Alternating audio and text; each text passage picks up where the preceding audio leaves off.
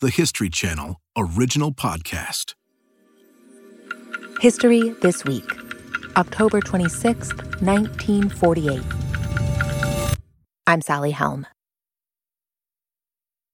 A foggy morning isn't unusual in Donora. It's a steel town on the banks of the Monongahela River, tucked into a spot where the waters make a graceful horseshoe shaped curve.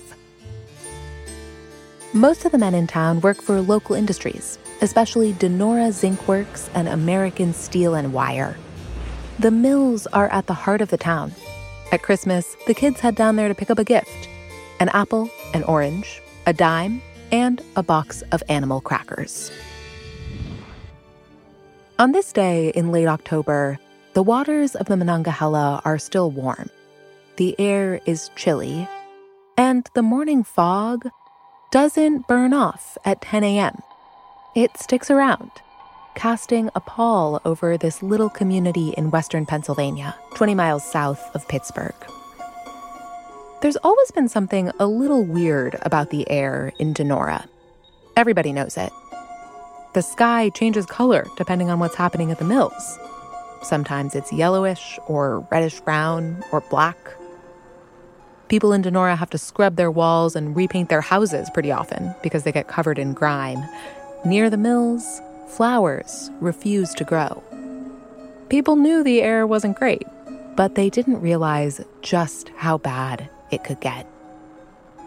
By the next day, October 27th, the fog is getting thicker.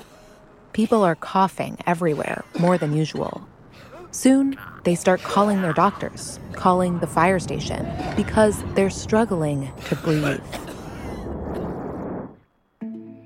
Before long, some of them will stop breathing altogether. Today, a fatal mix of vapors settles over a small town in Pennsylvania. What caused the Donora death fog? And how did it lead to the creation of the Clean Air Act?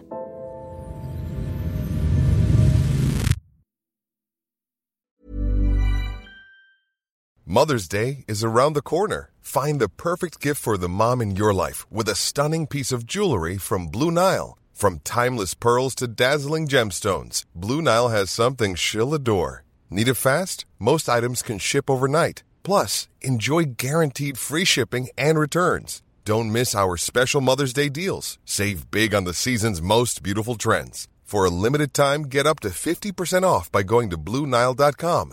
That's BlueNile.com.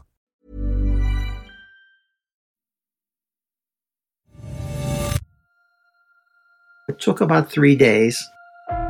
For three days, the mysterious fog in Donora has been getting thicker and thicker.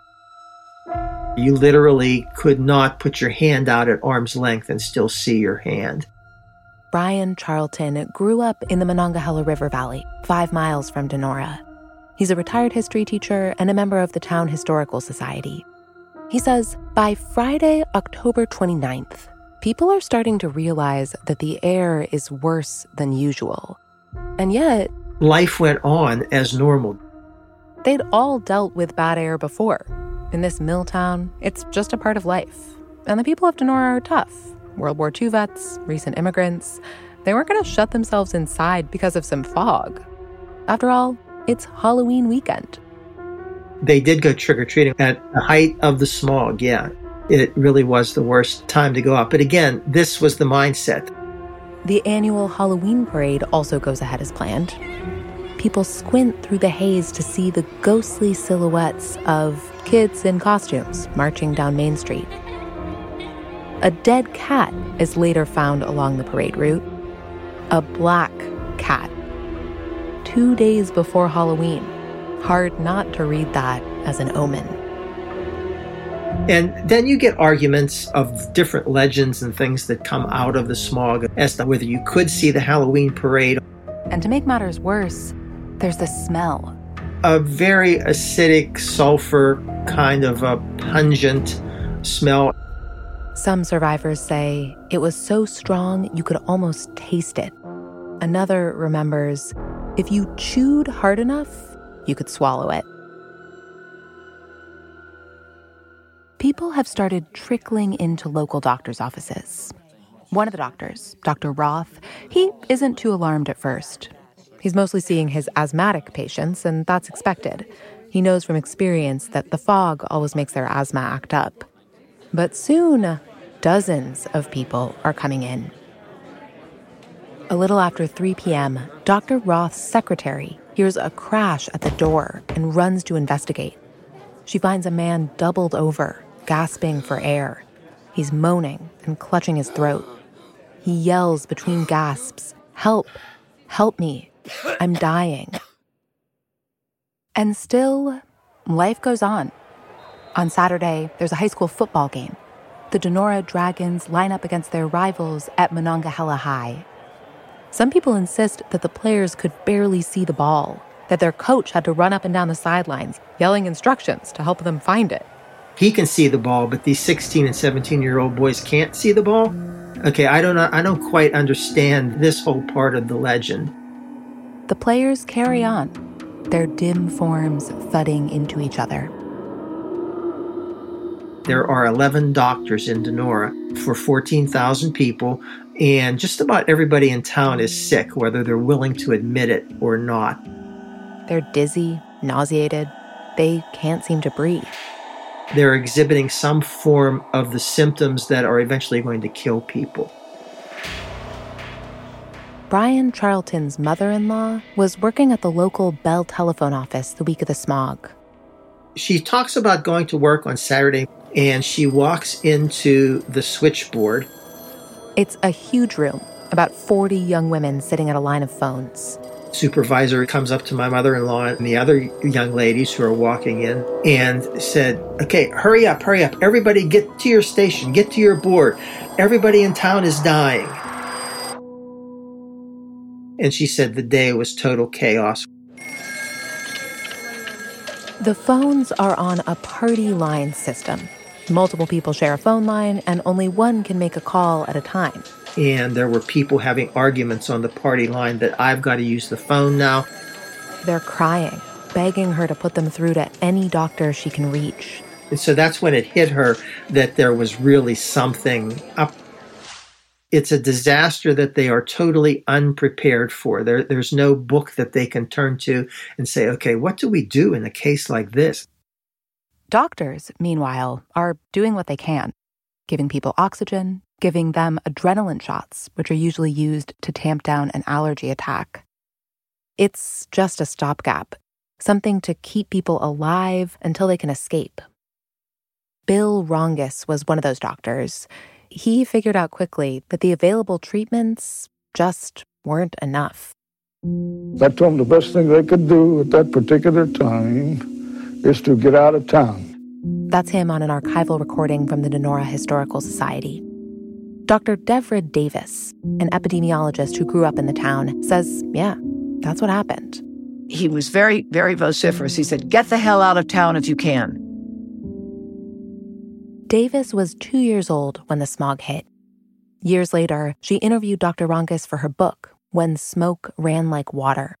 When I visited him in the old age home, Doc Rongus told me that the folks that had managed to get up to Palmer Park was just 500 feet above the valley floor. They seemed to recover. The problem is how to get them there. By Saturday, the smog has gotten so thick that you can't drive a car down the road. And so. He and his brother took women and children into a horse drawn wagon and hauled them up there to get up to the park. They are trying to get from house to house. And these guys didn't sleep for like literally two or three days.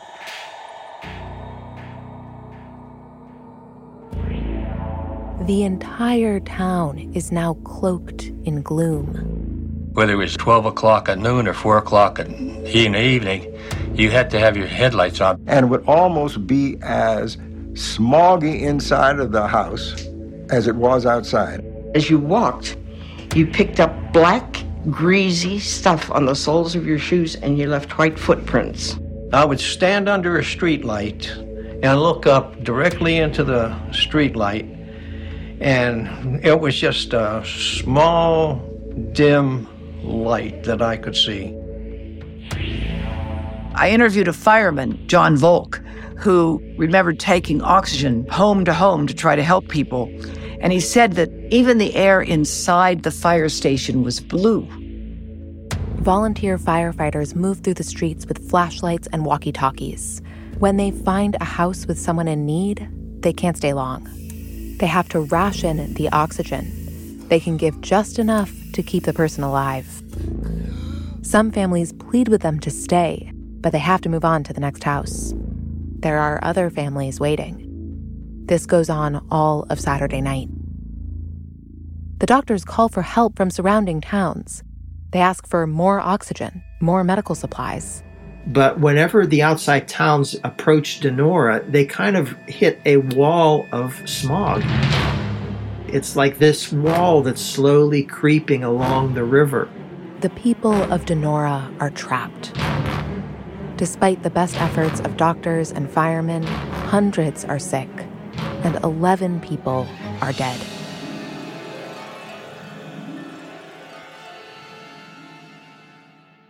Dr. Rongus is also going door to door, searching for people who might not make it. When he finds one, he sometimes gives them an adrenaline shot to keep their heart pumping. It's a nightmare situation, and he thinks he knows who is to blame. I was so bitter against him, you know, to see these poor people dying and, and, suffering one thing or another. I said there was nothing else. This is just plain murder. I had a good idea that this the poisonous uh, gases were coming out of the Donora Zinc Works. Somehow Dr. Rongus gets on NBC radio and he says people are dying and it has to be the zinc works. It's the only thing that I can figure other media outlets start picking up the story. The deadly cloud over Donora, Pennsylvania, but nobody knows what the poisonous vapor is in the smog. Residents have difficulty in breathing the murky air. Oxygen tents care for sufferers in the town's community center, transformed into a hospital. This gets the attention of the general manager of U.S. Steel. Just before midnight on October 30th, he personally calls the zinc works and orders them to turn down the furnaces. So they begin to bank the furnaces at the blast furnace, at the open hearth, and also at the zinc works. Turning the furnaces off altogether wasn't an option because once a furnace of that size is extinguished, it can never be started again. Ever. It would mean permanently shutting down the mill. And so instead, they begin to slowly lower the temperature of the furnaces. But at around noon on Sunday, October 31st, a miracle for the people of Donora. It begins to rain, and the fog just lifts, evaporates from the valley. Alec Lonick is a crane operator at the plant. From his perch atop the crane, he watches the fog give way. He says it was like a curtain being opened in the following days, residents say that they had never seen a bluer sky.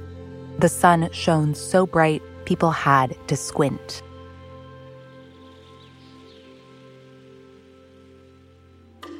The immediate crisis is over, and now begins the aftermath.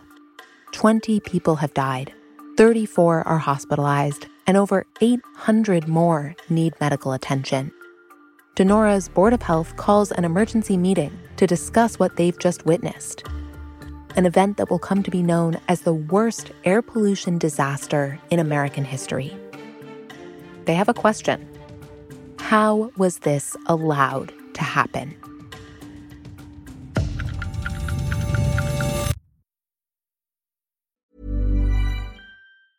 When you're ready to pop the question, the last thing you want to do is second guess the ring at Bluenile.com, you can design a one of a kind ring with the ease and convenience of shopping online. Choose your diamond and setting. When you find the one, you'll get it delivered right to your door. Go to Bluenile.com and use promo code LISTEN to get $50 off your purchase of $500 or more. That's code LISTEN at Bluenile.com for $50 off your purchase. Bluenile.com code LISTEN. Planning for your next trip? Elevate your travel style with Quince. Quince has all the jet setting essentials you'll want for your next getaway, like European linen, premium luggage options, buttery soft Italian leather bags, and so much more. And it's all priced at 50 to 80% less than similar brands. Plus, Quince only works with factories that use safe and ethical manufacturing practices. Pack your bags with high-quality essentials you'll be wearing for vacations to come with Quince. Go to quince.com slash trip for free shipping and 365-day returns.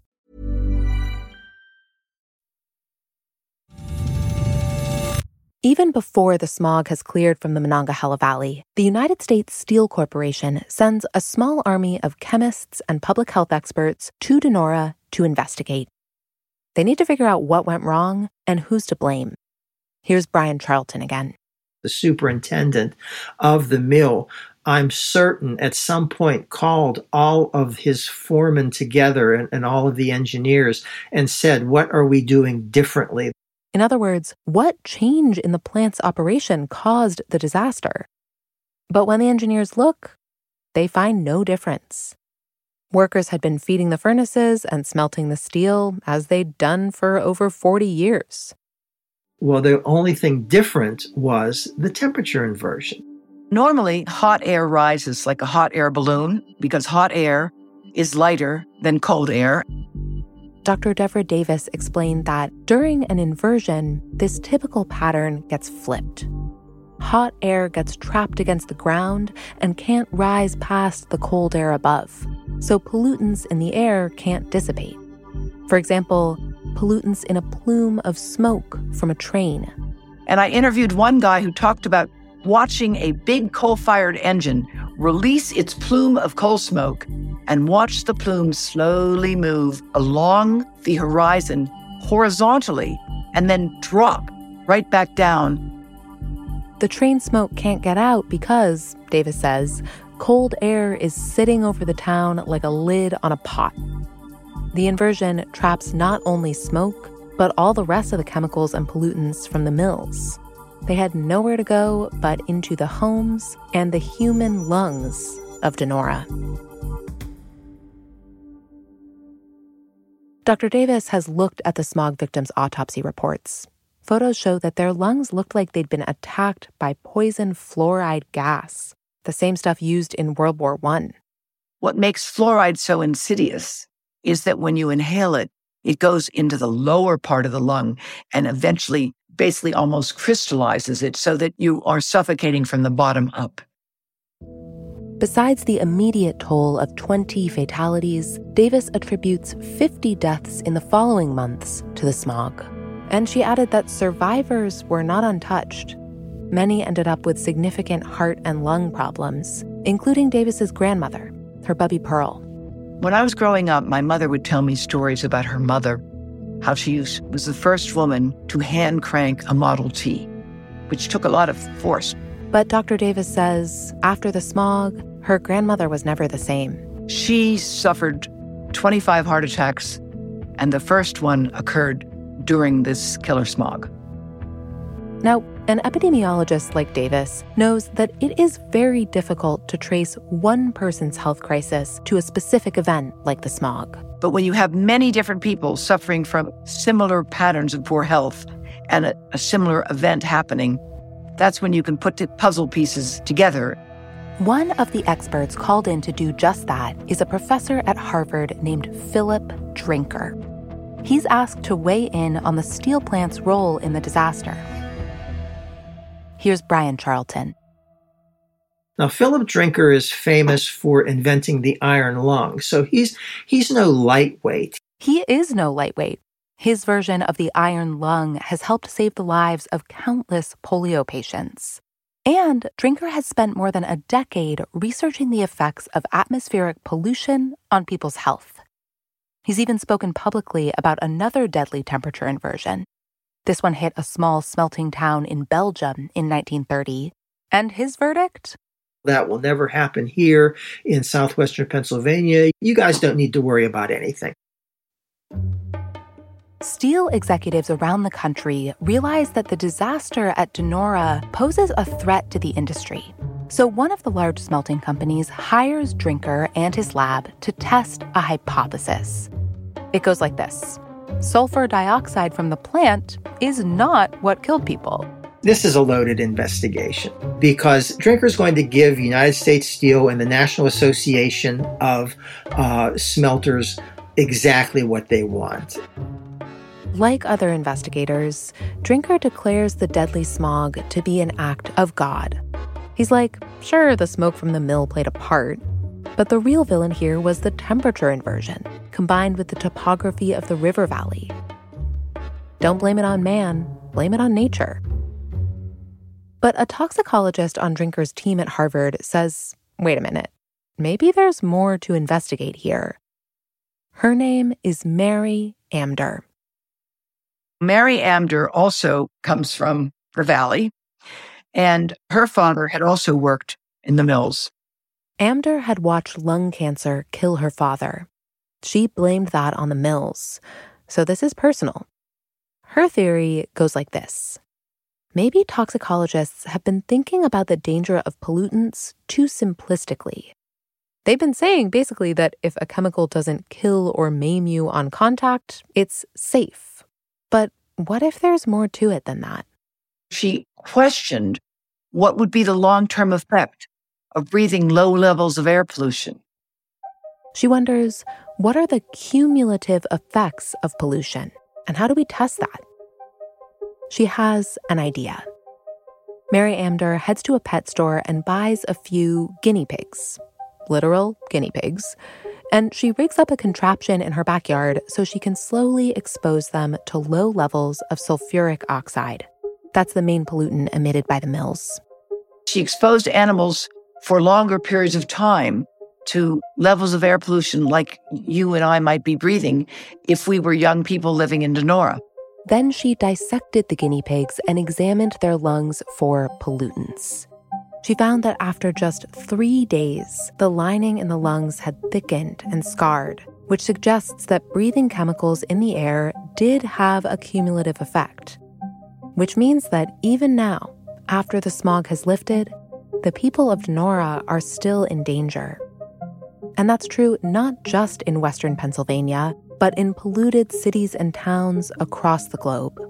She wrote a paper and she said she thought that there was a need to control air pollution. This is not what the steel execs want to hear. Remember, they're the ones that hired Philip Drinker. They're the ones funding research at his Harvard lab, the lab where Mary Amdur is working to develop her new theory of pollution. They never dreamed that money they were giving to Harvard would go to fund research on the deadly effects of air pollution. Amdur presents her findings in 1953. Soon afterward, Philip Drinker fires her. Meanwhile, in Donora, things are fractured. People don't agree about what caused the problem or what to do about it. There were very, very few people who said it was the steel mill's fault.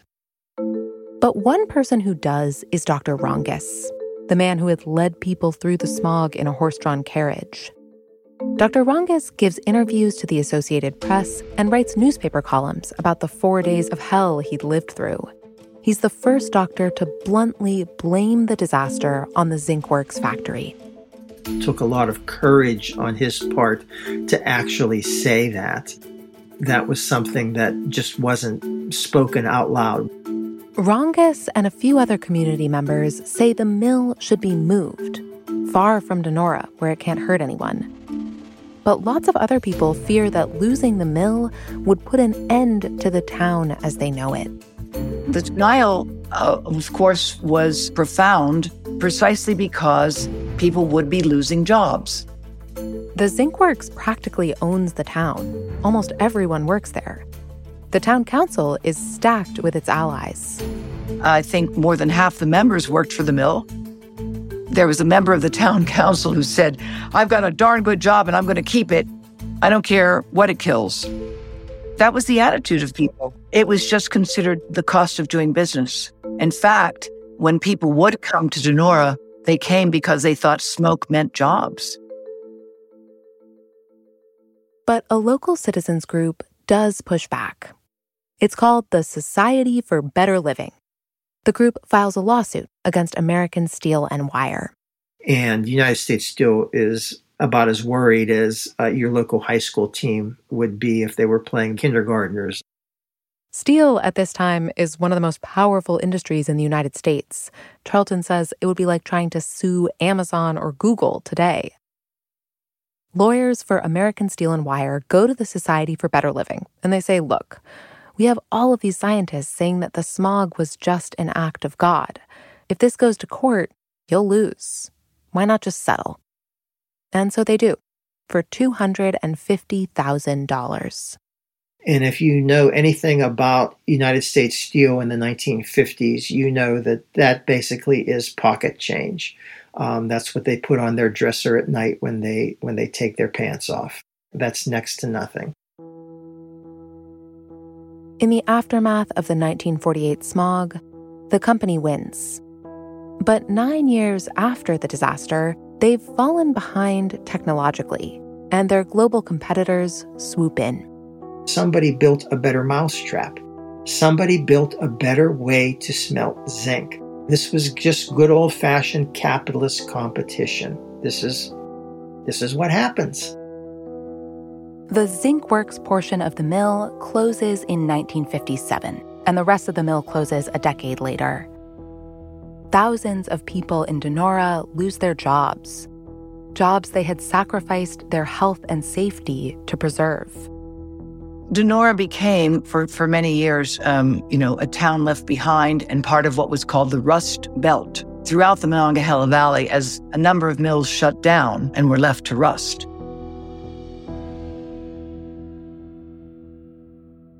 The steelworks move out, and the clean air moves back in. Flowers begin to bloom again in the valley. It's a drastic change from the bare dirt landscape that Dr. Devra Davis knew growing up. As a child, all I knew was that we had wonderful mud pies to play with and that we could sit at the top of hills and slide all the way down to the bottom because nothing grew on them. And then when I came back from my grandfather's funeral, I was astonished at how green everything was. But the pollution has left a mark in the town's higher than normal rates of heart attacks and strokes. If you look back on the legacy of Donora, that's written in the bodies and hearts of the sons and daughters of Donora. A second alarm bell sounds four years after the Donora disaster in 1952 in London a Donora like brew of sulfur dioxide and fluoride settles over the city and will not move. Again, people die. This raises the same question. If a lot of air pollution in a short period of time could kill healthy working class people, what were the long term effects of this air pollution? The question that had prompted Mary Amdur's experiment. Those events really caused the world to wake up and pay attention to the fact that you couldn't just pollute the air. America's environmental movement begins to emerge. Anti pollution laws get passed in some places, and then in 1970, Congress passes and President Nixon signs the Clean Air Act, an act that can trace part of its roots to Donora, Pennsylvania. So it became the foundation for the clean air movement it became the foundation for the entire field of air pollution epidemiology. I guess my last question is again, I don't want to just sort of sit in either a world that's too optimistic or too pessimistic when it comes to this. Like, I don't want to sort of just say, oh, Donora led to us cleaning up the air, yay. And I also don't want to deny the fact that, like, we may be in a better place now than we were then. We are. How do you balance it all? How do you feel? Well, for the sake of my five grandchildren, I'm delighted that we've made progress, but I'm also deeply disappointed that we haven't made more progress. But the reality is, there's always going to be trade offs. Trade offs between industry and the environment that are still very much alive today. According to the World Health Organization, around 7 million people a year die from air pollution, especially in countries like India and China. They may be different countries and speak different languages, but the lungs are the same. For decades, the people of Donora tried to put that week in October of 1948 behind them. But then, 60 years after the smog swept through, the Donora Historical Society opened a museum. Brian Charlton works there now. Our logo is the stacks of the zinc works. It commemorates the survivors of the disaster, and it celebrates the role that Donora played in raising the alarm about pollution. The museum's tagline is Clean Air Started Here.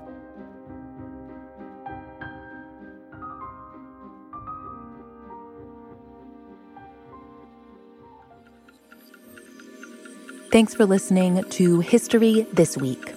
For more moments throughout history that are also worth watching, check your local TV listings to find out what's on the History Channel today. If you want to get in touch, please shoot us an email at our email address, historythisweek at history.com, or you can leave us a voicemail, 212 351 0410. Special thanks to our guests, Dr. Devra Davis, author of When Smoke Ran Like Water Tales of Environmental Deception and the Battle Against Pollution and Brian Charlton from the Donora Historical Society and Smog Museum. We'd also like to thank Mark Pavelik and David Lonick. We got a lot of help from the folks over at the Smog Museum. They even gave us access to the oral history interviews that you heard in this episode.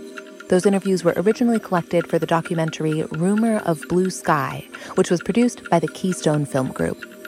This episode was produced by Rebecca Nolan. It was sound designed by Dan Rosato and story edited by Jim O'Grady. Our senior producer is Ben Dickstein. History This Week is also produced by Julia Press, Morgan Givens, and me, Sally Helm. Our associate producer is Emma Fredericks. Our supervising producer is McKamey Lynn, and our executive producer is Jesse Katz.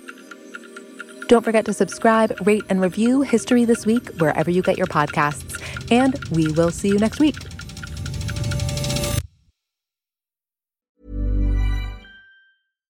Hi, I'm Daniel, founder of Pretty Litter. Cats and cat owners deserve better than any old fashioned litter. That's why I teamed up with scientists and veterinarians to create Pretty Litter. Its innovative crystal formula has superior odor control and weighs up to 80% less than clay litter. Pretty Litter even monitors health by changing colors to help detect early signs of potential illness. It's the world's smartest kitty litter. Go to prettylitter.com and use code ACAST for 20% off your first order and a free cat toy. Terms and conditions apply. See site for details.